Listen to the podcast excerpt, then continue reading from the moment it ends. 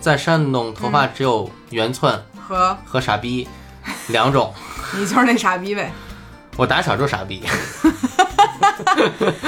那个时候我对自己的概念是，我觉得我很好看，但好像我发现外界不是这样看待我的。嗯而那时候我最简单的一个判断方式就是，我发现没有男孩向我表白，我一开始留长发，我就是为了对抗就是普通的发型。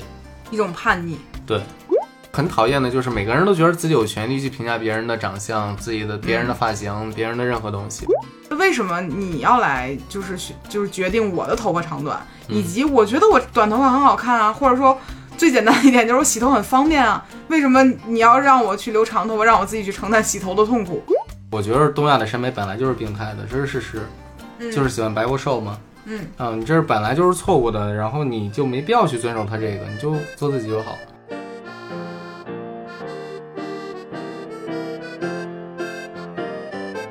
，Hello，欢迎来到百分之十 Radio，我是胡心树。我是帕洛马尔，这一期咱聊点什么呢？容貌焦虑，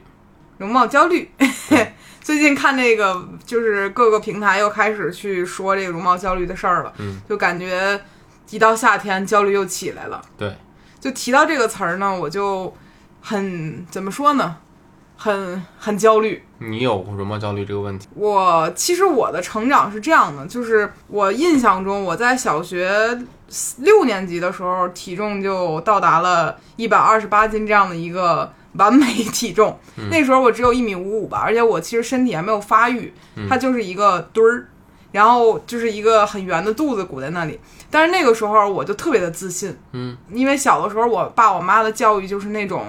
不管你什么样，反正我就夸你。你也见过我妈，我妈就是那种会无条件的夸赞我的母亲，而且她那时候会说说，哎呀，你看我闺女长得这么漂亮，你千万不能自己一个人出去溜达去，万一有坏人贼上你了怎么办？嗯就是会有这种给我一种感觉，就是我的天呐，就是我可太漂亮了，会有这种感觉。所以我从来都没有那种不好看呀、或者说我身体身材不好，没有过这种感觉。直到我大概是到高二了，还高一的时候，哎、不对，初二的时候，我突然间发现我好像不好看，就有点儿过了，有点儿胖。而且我整个人的状态，由于那时候就是特别像个男孩儿，天天出去就是折腾来折腾去的，然后就会特就黑，然后又比较胖，然后说话又比较粗鲁，所以在那个时候，我对自己的概念是，我觉得我很好看，但好像我发现外界不是这样看待我的。嗯，而那时候我最简单的一个判断方式就是，我发现没有男孩向我表白，然后也没有人在课堂上，比如老师说，哎，今天你这个头发剪得很漂亮，什么之类的都没有。然后我就在反省，嗯，到底是哪里出了问题呢？按理说这个事儿不应该是如我妈所说的这样去发展吗？所以我在青春期的初期是非常自信的，但是当我开始明白审美这个东西，或者说主流审美这个东西的时候，我一下就跌入了谷底，嗯嗯，然后就变得非常的自卑。这个自卑的状态大概延续到二零一八年，差不多是这样吧。就和我谈恋爱之前呗。对，就是我之前会觉得自己就人生的前两个阶段，就是我太行了，和我突然间太不行了，然后我现在哎我又行了， 就是这样的一个过程。现在你是觉得自己就是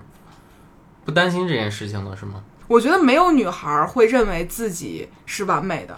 她一定多多少少的会觉得，哎，我是不是有点儿今儿长了个痘儿，然后明天我是不是有点儿浮肿，后天我是不是有点儿就是，反正老有点儿小问题。但是重点在于你是否能够接纳自己这些的问题。嗯，就我记得我刚跟你谈恋爱的时候，那时候我就是突然间满脸爆痘儿，你肯定还记得，就然后是爆得特别夸张，然后我去做了一个微针。更夸张了，就把所有的闭口都扎出来了。然后那会儿我觉得自己整个脸上就跟个癞蛤蟆皮一样。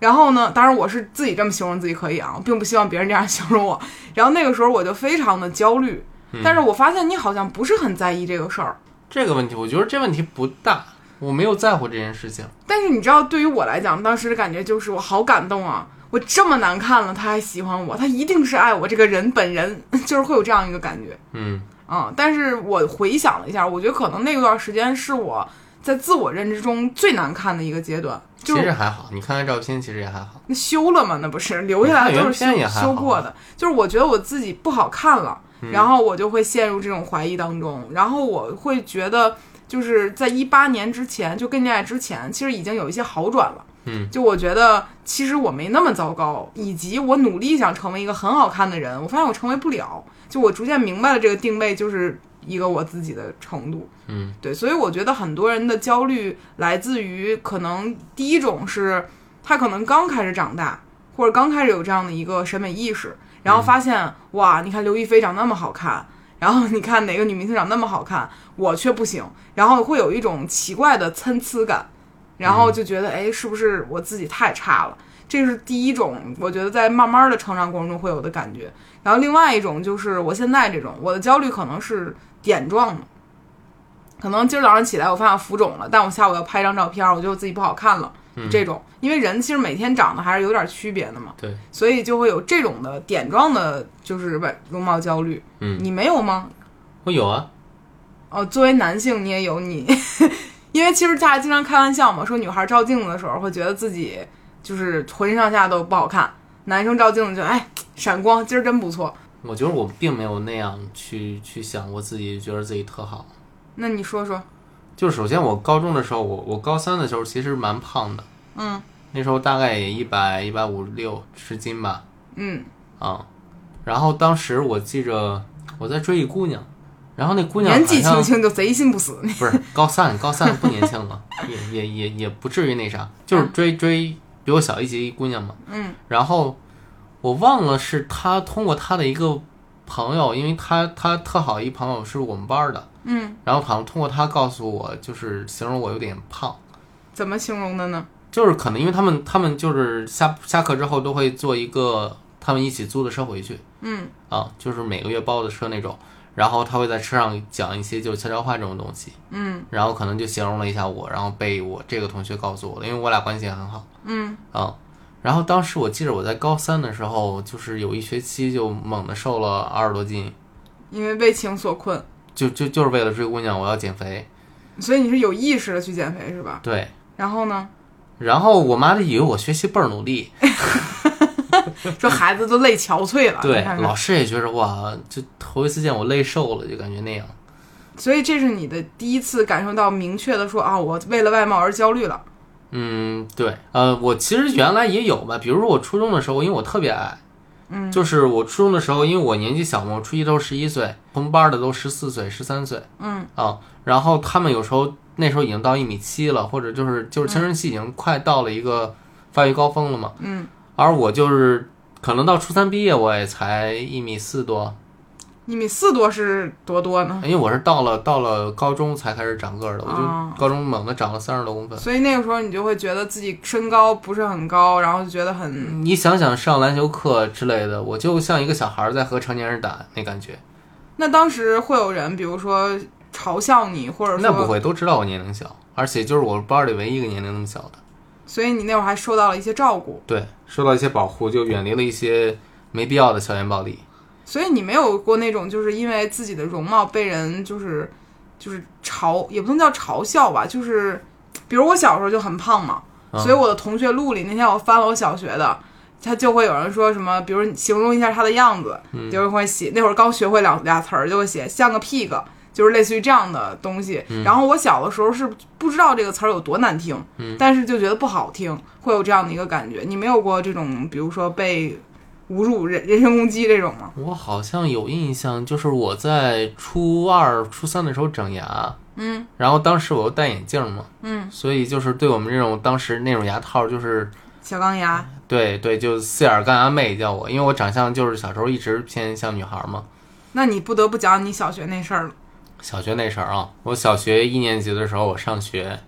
然后当时有个老师就是主管那个放学，让我们站好队回家那种那个那这件事儿。嗯，然后我上了一星期之后，我回去跟我妈说，就是我说你老师有点奇怪，就总是让我站女生队里，我不知道为什么。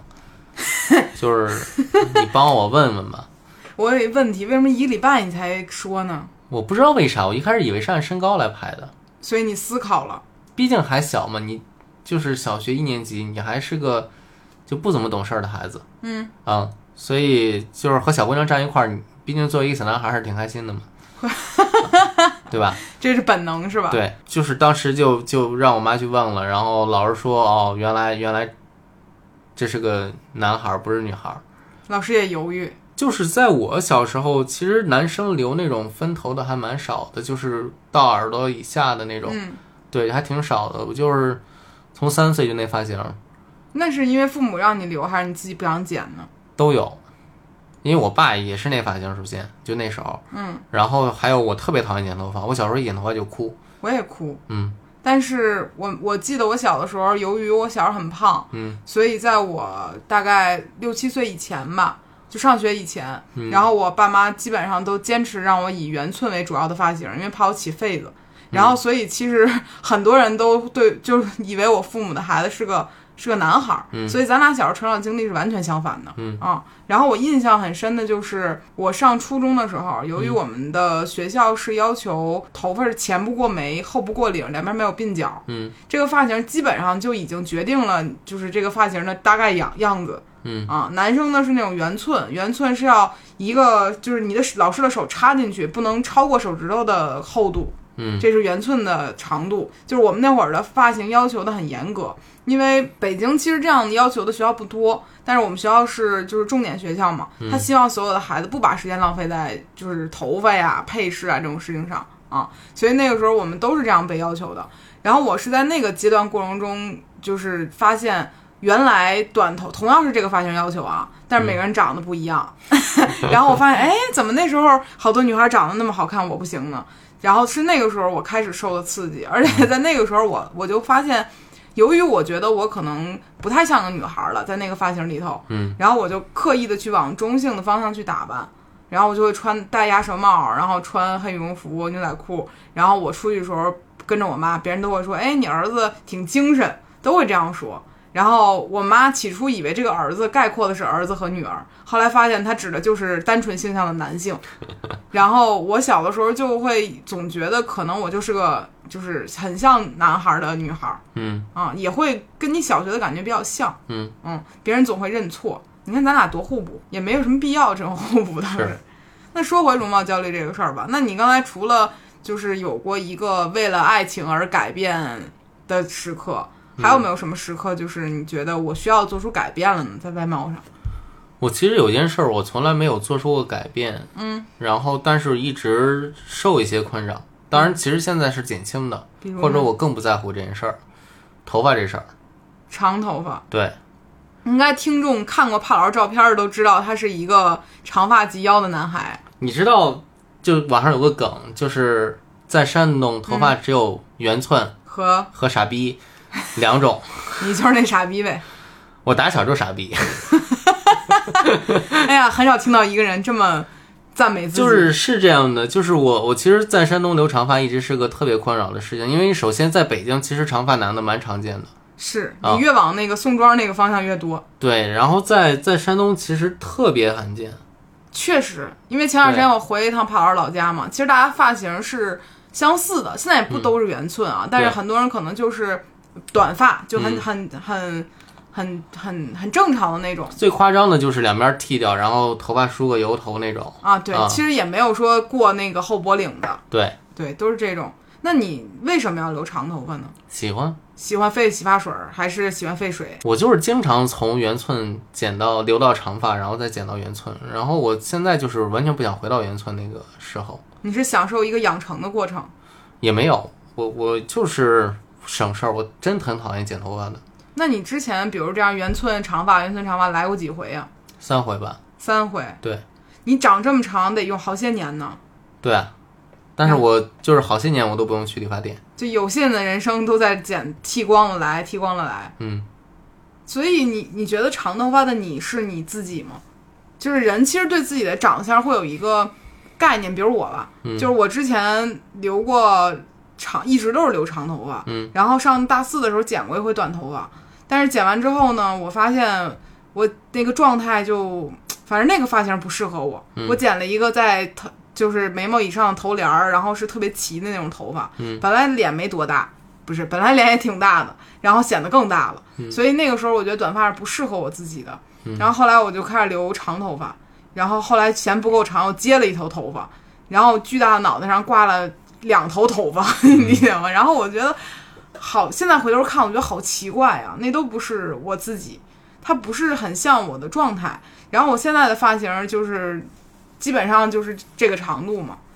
我其实觉得我一开始留长发，我就是为了对抗就是普通的发型。一种叛逆。对，然后当时我妈不还是非要就是说你把头发剪了，我给你一万块钱这种事儿吗？其实是个稳赚的生意，他把头发一卖赚两份儿，但是我一直就是没听嘛，为什么呢？就是我我挺讨厌被这样去控制的，就是你头发必须要怎么样，你衣服必须要怎么样。你其实从从校服那个时候，或者是校园控制发型的时候，你都会感觉到厌恶吧？嗯，那个时候是会的，嗯，对，但是，嗯，咱长到咱这快三十的岁数，就是它其实更多就是你个人喜好的问题了。啊，对，现在肯定就是我个人喜好的问题了。对，你觉得长发就是你自己，对你觉得这样符合你的状态， 对，确实，嗯，就我现在看过你短发的照片，我觉得好古怪呀、这个人。嗯，但其实我妈就一直觉得我就是梳那个背头的时候是最好看的时候，嗯，我觉得可能父母看待这个事儿是觉得这个很精神，对对，会有这感觉。但其实我会觉得，嗯，更像你，因为你的性格就特别的像一个很中性的人，很嗯柔软的人。然后你梳背头，我觉得你可能会觉得你这个人像个铁 T，而不像一个男性。索性咱还是踏实的当一个长发男性可能会比较好。嗯嗯，然后那你刚才提到了说这个是你的一个困扰的问题，对。然后你也没有为他做出改变，别的呢？别的我觉着比如我刚认识你的时候啊，嗯我就觉得，不知道大家看没看胖老师照片啊，他的状态就是，呃，花臂、长头发，然后戴戴耳钉，那会儿还有耳骨钉，就是一个看起来特别混，然后就是黑社会那个味儿的一个人。而且他最开始不笑的时候，你就觉得这人这大哥多少身上得背两条人命那个劲儿。 但是后来当他开始说话了，跟你交流的时候，你就会发现，哦，他的叛逆，他的张扬，只是他的保护色， 就有这种感觉。嗯，所以你你有没有就是遇到过这种偏见？有啊，经常，没有？我记得我原来在清水院住的时嗯候，就是东直门那边儿，然后有个有个我我得叫她什么呀？比我大一些，叫姐姐吧。有嗯个姐姐，就是带着她孩子一块儿和我等电梯，嗯，然后就刻意避开我，就等下一趟。然后呢，然后当时我就觉得不爽啊，但是我也没有说什么，可能觉得跟这种人呼吸一个电梯的空气，污就染可能孩会子觉得对她孩子有威胁吧。但是我其实觉着就没必要嘛，嗯。嗯，但是你就是你你你觉得这样就是也很舒适，我能接受。能接受。而且你像，其实我我最近比较烦的就是在网上一些评论，就是就是因为咱昨天发那个，对我们其就是七月十三号结的婚嘛，嗯对，然后评论里面都问说，哎，这是就是拉拉婚姻合法化了吗？嗯这这个人是是两个女的结婚吗？然后等等，就给了一种这个 LGBT 群体站起来的感觉，对，但其实你不是很爽是吧？就是我觉得你要么就不要评论，你就是睁开眼睛看一下就好了，或者你你无论怎么样，你就不要去发就好了。我你觉得得在一个就是结婚的这么高兴的事儿底下，还要去榨汁，而不是去祝对福，对就比对，较我觉得奇怪就是很讨厌的，就是每个人都觉得自己有权利去评价别人的长相、自己的别人的发型、嗯别人的任何东西。我觉得你你关你屌事，但是，可是就是你知道吗？就站在大家的概念里面，其实大家会把男性和女性划分的非常，呃，就是怎么就是怎么说呢？不能单一，但它会有一个模式。嗯，就这样呢，可能是男性。这样呢，可能是女性，尤其是可能很多城市里面，他生活的人相对来讲，他的脸谱是单一化的，不会有那么多复杂的样本。但比如在北京，其实你能看见什么样的人都有，就是你这个造型都显不出你来，根本就，嗯尤其是往东边走更显不出你来。所以就是你习惯了，但对很多人来讲，这个是不习惯的事情，认知外的事情。嗯对我之前会觉得，比如说我刚剪短头发的时候。还有很多，就是比如网上的人会说说我不喜欢你短头发，我觉得你长头发好看，嗯那样像一个甜美的小女孩儿。我起初其实会挺生气的，嗯，就是我觉得为什么你要来就是选就是决定我的头发长短，以及我觉得我短头发很好看啊，或者说最简单一点就是我洗头很方便啊，为什么你要让我去留长头发，让我自己去承担洗头的痛苦？嗯，但是后来我也觉得可能大家的审美是不一样的，但审美不一样，你就不要说出来。就他们可能是出于好意。但是我觉得你你起码要出于自己的礼貌去做这件事情。对，这个是一方面吧，但是我也逐渐去理解他们。就比如说，有些人会觉得，呃，女孩长头发就是好看，对我爸嗯其实是喜欢我长头发的，对，这个其实是一个就是很死板的一个东西，而且它它是一个就他这是一个很私人的东西。对我，比如说我在初中的时候，嗯，就我会认为我是好看的，我认为我是好看的标杆儿，而且那时候我甚至不要脸且模糊的认为我长得跟小燕子非常像， 就是你看，哎，我们都是那种很有灵气的女孩儿，就会有这样的一些错误的认知。但是你当样本量足够大，比如你见到更多人，然后呃更多的去照镜子，以及你读了一些书，遇见了一些新的人之后，你会明白哦，我这个这个位置摆错了，但是这是需要一个调整的。但是我想知道的就是，你假如你脱离了所有人的评价，嗯，你会觉得自己是不好看的吗。其会实吧？我觉得，如果没有评价的话，就是我会，公共的审美也会改变。我觉得，当然，这是个比较极端的场景了。我觉得不太可能。嗯、就是对我知道，对，而且我觉得就算没有，我也会去怀疑，因为人其实眼睛是用来观察的，别人不说你也能看到这个东西。就是你在成长过程中，你的自我意识越来越强之后，你会通过观察去获得一些结论。这些结论哪怕别人不告诉你，你自己也会发现。比如我爸我妈就蒙蔽了我很久， 他们就说啊，你超好看的，你这样走大街上超危险的，大家都喜欢你这样。就他们甚至用“危险”这个词儿来形容我的样貌，就是小的时候我会这样觉得，但是慢慢的，我就会通过观察发现的，就哪怕现在为止，我妈都会说我很好看，而且我看了我妈年轻时候的照片儿，我觉得我妈长得比我好看，然后我就跟我妈说：“妈，你长得比我好看多了，年轻时候。”我妈说：“没有，你最好看。”就特就是那种为母则刚的说这个事情。我觉得你妈挺好的呀。对，就是所以，我受了那么多的鼓励，我仍然会在接真正接触到和成长过程中意识到我错了，啊，哪怕没有人的评价，也会收到这样的感受。嗯，而且我的观察仅是由别人喜欢别人，让我发现为什么喜欢的不是我，而得到这个反思。没有人当时很刻意的去榨着过我，嗯，嗯，所以我仍然会觉得，嗯，没有这些东西，人依旧也会在样貌这个事儿上自我内卷。嗯，是会发生的啊、但是我就会觉得有的时候这个东西会有一些，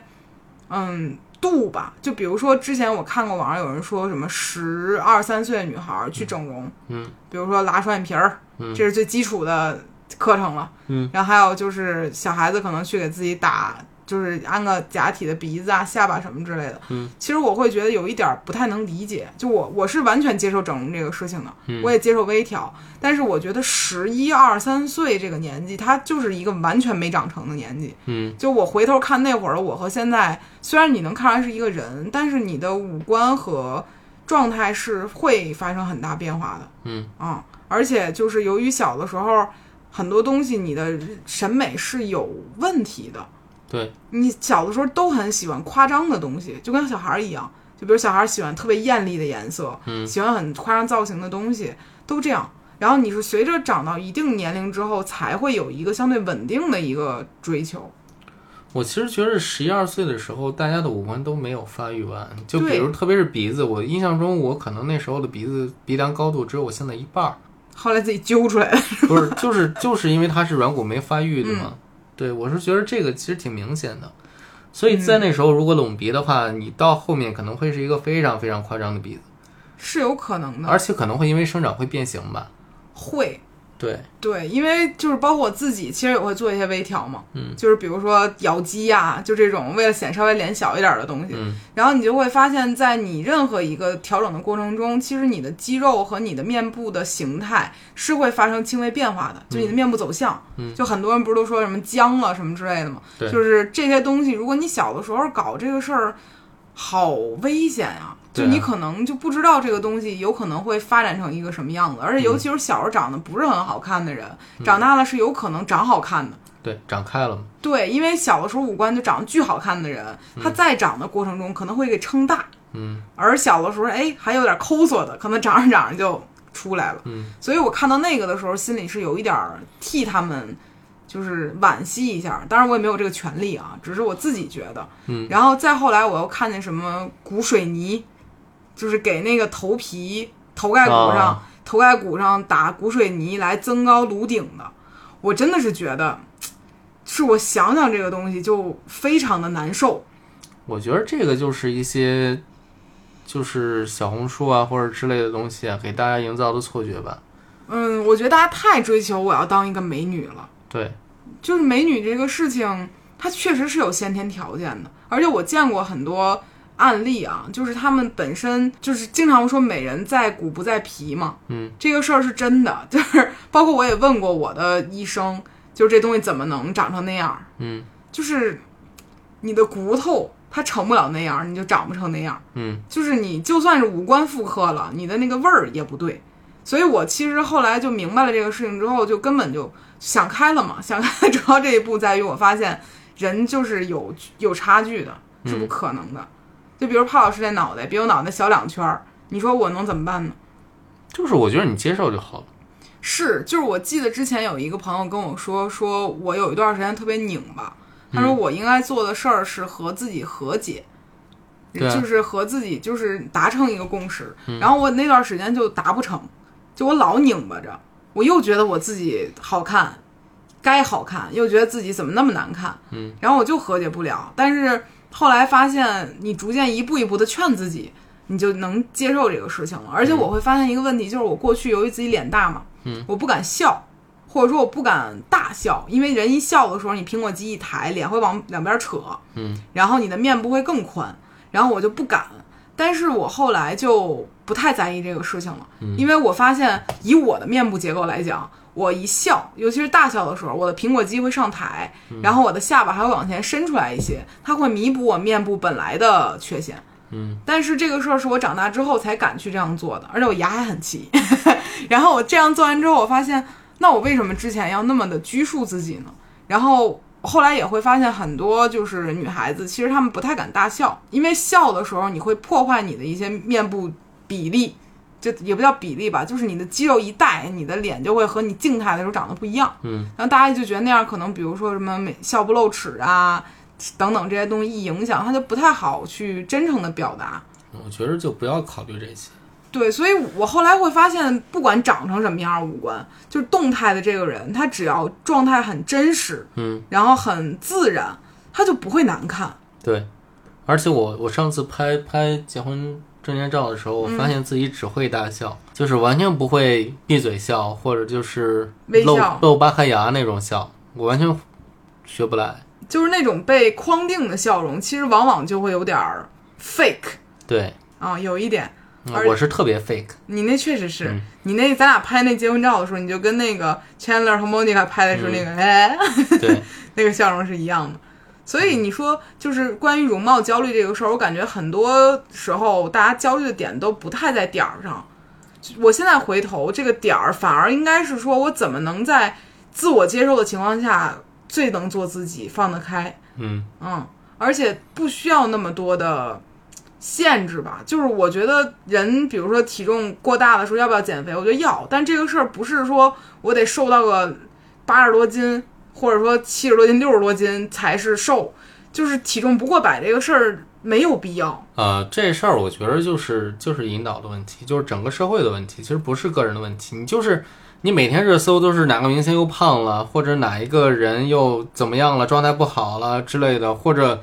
你就是几个小花来回比较谁更好看，谁哪儿不好看，谁的骨相不好，你就是每天大家看到都是这种东西，你不焦虑就怪了。但是明星是靠这个吃饭的，但是这个东西不是来要求普通人的。嗯，就是你你，我觉得这事儿你很难去告诉小孩子说这事儿是明星干的，这不是你该干的。那那倒是，对，所以你我觉得其实这些东西都不重要，就是我觉得大家都应该就是对别人更宽容、更放松一些。确实是。嗯但是怎么说呢？嗯，哎，反正我站在我的角度啊，我过去也是这种被忽悠的小孩子。嗯，然后我后来会算了笔账，我发现明星要维持自己的美貌的金钱是普通人根本无法企及的。嗯就这个皮肤，就我曾经去听说过一个人跟我说，他是某个医院的医嗯生，然后有某个明星啊，他是浑身上下去打的，呃，美不是美白针，是一个什么东西啊？就是就能够保证通体的颜色都是那种透雪白透亮的，嗯啊，以及它会在自己的这个大臂内侧这个位置，因为这个地方皮很光滑很嫩嘛，嗯，取一块组织下来，以至于它身上有任何疤的时候，嗯，然后都可以去通过这块组织再生出来，让皮肤变得平整。嗯就比如你脸磕了一块儿，被猫挠了一块儿，它不会留疤，会拿这个东西继续去，呃，维护它，嗯就等等。然后你知道这个医院的一次全脸的一个维护就要六万块钱，嗯，这是一个很大的成本，而且它这个东西基本上每每周你都需要去维护一下，这还不算是别的，就只是维护。嗯，而且那个医生他不是说给你脸上大动，他可能一盘儿针，可能有好几十根儿、上百根儿针，他嗯每一个剂量巨小的扎在你巨小的肌肉肌群上，这笔账真的不是普通人承担得起的。嗯那你说跟他们去比好看不好看，有什么可比的呢？你对这是根本就不是一个量级的东西。嗯所以我是觉得大家在容貌焦虑这个事儿上差不多得了，嗯就咱就是个普通人，也不靠天天上镜来解决问题。当然，你说你本来长得就好看，那这是一个非常了不起的事情，对，这个是一个很好的一个嗯人生敲门砖。但如果没有那么好看的话，我觉得反而应该把力气使到就是怎么去展现自我的状态，嗯因为我看很多人他比如说运动。就是让他自己的肌肉线条很美，以及他自己的整个人状态很向上。嗯我觉得这是很感染人的事情。然后就是整容这个事儿，我是觉得我，我其实支持很多人去做一些微小的调整，嗯让你自己心里舒服。比如说有人有眼袋割了，嗯，高兴，嗯。然后比如说有人就是下巴短一截儿，那去打一个玻尿酸维持半年，到时候再打一针，这种事儿我觉得都没什么多大的问题。但是也别建议就是削骨啊这种大手术，还是对，我还们是有一期就是整容医生那期，我们其实聊过这件事情。对，而且整容医生那里面还有一件事儿，他当时没在播客里说，说就是女孩儿经常会在失恋后的当天晚上嗯，紧急联系医生，说我要做一个大手术，对，我要抽脂，我要我要那个还有什么来着？我要削骨，我要干嘛？然后很多人会把自己一段爱情的失败归结于我不好看，嗯，我过去也这样。然后我后来发现这不是根本问题，是，如果你感情不顺利，大概率也不是因为脸的问题或者身材的问题，而是因为对方的问题，对或者说是你们之间契合度的问题。嗯，对，也别一听说这个我要分手了，康基我就要约一个五十万的大项目整整自己，嗯这东西治标不治本的，还不如花五十块钱喝瓶酒。五十 块钱，嗯，倒是麻醉一下自己可能比这好使。对，最后我们再讨论个事儿吧。嗯，潘老师，你站在男性角度上啊，你觉得你希望看到就是容貌焦，因为容貌焦虑会带来，比如说你看到很多女孩会更漂亮，然后你看到大家会更加努力的去成为更好看的样子。嗯，就是你你支持容貌焦虑这个事情吗？不支持，为什么呢？没有用。怎怎么叫没有用？就是首先审美这个东西谁定的，我觉得都很奇怪。嗯嗯，就是一批不喜欢女性的人在做嘛。怎么说？呃，我觉得大部分的时尚编辑都是女性和 gay，嗯，对吧？就是他们真的就是不喜欢女性的人在做，我觉得是这样的。所以你其实觉得，比如说大家追求的审美太单薄了，其实就是呃，对，首先就是我觉得东亚的审美本来就是病态的，这是事实，就是喜欢白过瘦嘛。嗯，啊，你这是本来就是错误的，然后你就没必要去遵守它这个，你就做自己就好，你觉得用“错误”这个词儿是不是有点太？就是错误的，我可以百分之百确定，为啥呢？它是反人类的。你作为一个成年女性，你不该长成那样子。嗯，啊，也不是不该吧，你就长成那样子也该，就是无所谓，就是你不该去去鼓励大家都去那样子，嗯，啊，所以你觉得一个成年女性的美应该是什么样的呢？自信的，其他的我觉得就是笑容吧，我觉得笑容挺重要的。就一个有感染力的人，对，我跟你说过一件，就是我我觉得很重要的事儿。我觉得其实中国人是不会笑的，或者东亚人是不会笑的。嗯，嗯，你就觉得大家笑起，就像刚才我提到，就会太收敛和太对，太我觉得做大家作笑的时候都是都是因为从小被教育什么笑不露齿啊，或者笑扒开牙是最好看的，什么或者其他的就是你你小女孩笑成什么样是不好的，嗯就都在被教育这种事情，所以大家的笑不是真诚的，而是对吧，在被控制的笑容。嗯，嗯，所以你是觉得这个东西看起来是很很很很脸谱化的一种笑容，就很没有对意思。对 嗯，但是我确实没有受到过这样的影响，可能是因为我妈也没有。对。我觉得你你你，咱妈特别好，对，其实从某种角度来讲，我觉得我在小的时候到现在为止，很多事情是我长大过程中自己体会到的。就比如父母他们会说，父母会管教孩子的一些穿衣啊、行为啊什么之类的，好像我都没有，嗯而且我甚至被鼓励了。但这种鼓励，我事后长大回头看，我觉得很很丢人。 比如我那会儿很非主流子。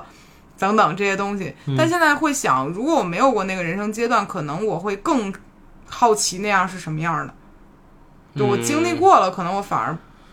说实话，啊我没有经历过，但我一点都不好奇。就这个是人的区别。就我是好奇每一种审美和每一个 潮流的人，所以这东西我要没体验过，哇，那这后老悔了，嗯，我可能现在可能穿着旺仔牛仔的那个，在那儿跳社社会摇呢是吧？对，就会好奇，所以我我的好奇心会决定我如果不去试试，我会好奇。所以我现在就是已经是感觉没什么潮流可追了。就那天咱的朋友来咱家给咱看了看他的时尚设计嗯，的衣服，然后我第一反应就是哇，好好热呀， 就是在夏天要穿那么长的裙子，然后还要就是一层叠一层的，而衣服还是要有领子的，天哪！就是从领子到脚踝，我很佩服时尚，对，而且包括很多我身边女孩儿，就是喜欢就是通过穿搭来来获取快乐的，我很理解。嗯但是我就觉得大家真的很了不起，因为这这部分已经不涉及到容貌焦虑了，这个人爱好的部分。嗯然后我就觉得我的个人爱好就是第一舒服，第二符合当下季节，要不然能保暖，要不然能凉快。嗯，咱们的这要求就特别低。嗯，就到这一步的时候，我觉得没有什么能让我极其焦虑了。哎，我还想起一事儿，就是那个化妆这个事儿。嗯，你记得我刚认识你的时候，我恨不得把妆都纹脸上，天天都得化妆才能出去，现在几乎不化妆，现在连脸都不洗了。 就是我觉得这也是一个挺挺好的一个过程，嗯因为我我见过，比如说那个《麦瑟尔夫人》里面，嗯，她其实讲的就是一个女性，她早上六点就起来化妆，从来没让丈夫见过自己素颜的样子嘛，嗯，但是没有说去榨制她的意思，这是人的生活方式。但是我身边听说过那种比较痛苦的，就是她并不是这样的人，但是她怕对方看见她自己不好看的样子，所以她就会很着急的去做这个事儿，嗯，就起起床就赶紧化妆，再加上躺回去什么之类的。就是我觉得这种状态作为一种取悦的方式，其实初期我能理解，但是这是一个很、很大成本的事情吧，而且会很不放松。很没必要啊。但是其实，比如谈恋爱的初期，你不希望对方看你是不好看的，你也不希望在对方面前放屁，在对方面前上厕所，然后在对方面前暴露一些缺点，这样。嗯但是怎么说呢？就是我当我看到，比如说有人发生了改变，我就会很开心。就我我是很向往人和人人际关系之间一种松弛，而不是攀比，或者说是就是地方对我觉得那样的话就太累了。是，嗯，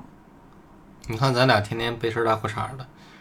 那你会你会觉得，比如说我今儿穿的不好看吗？不会啊，但是你会意识到，哎，今儿我好像好看了点儿，我会意识到自己这样。但你不会意识到我这个。嗯、除非你你就是洗个澡嘛，洗个澡我觉得你好看一点儿，不洗澡觉得你头发塌了一点儿，就这有区别。听听啊，朋友们，就到这一步了，基本上就是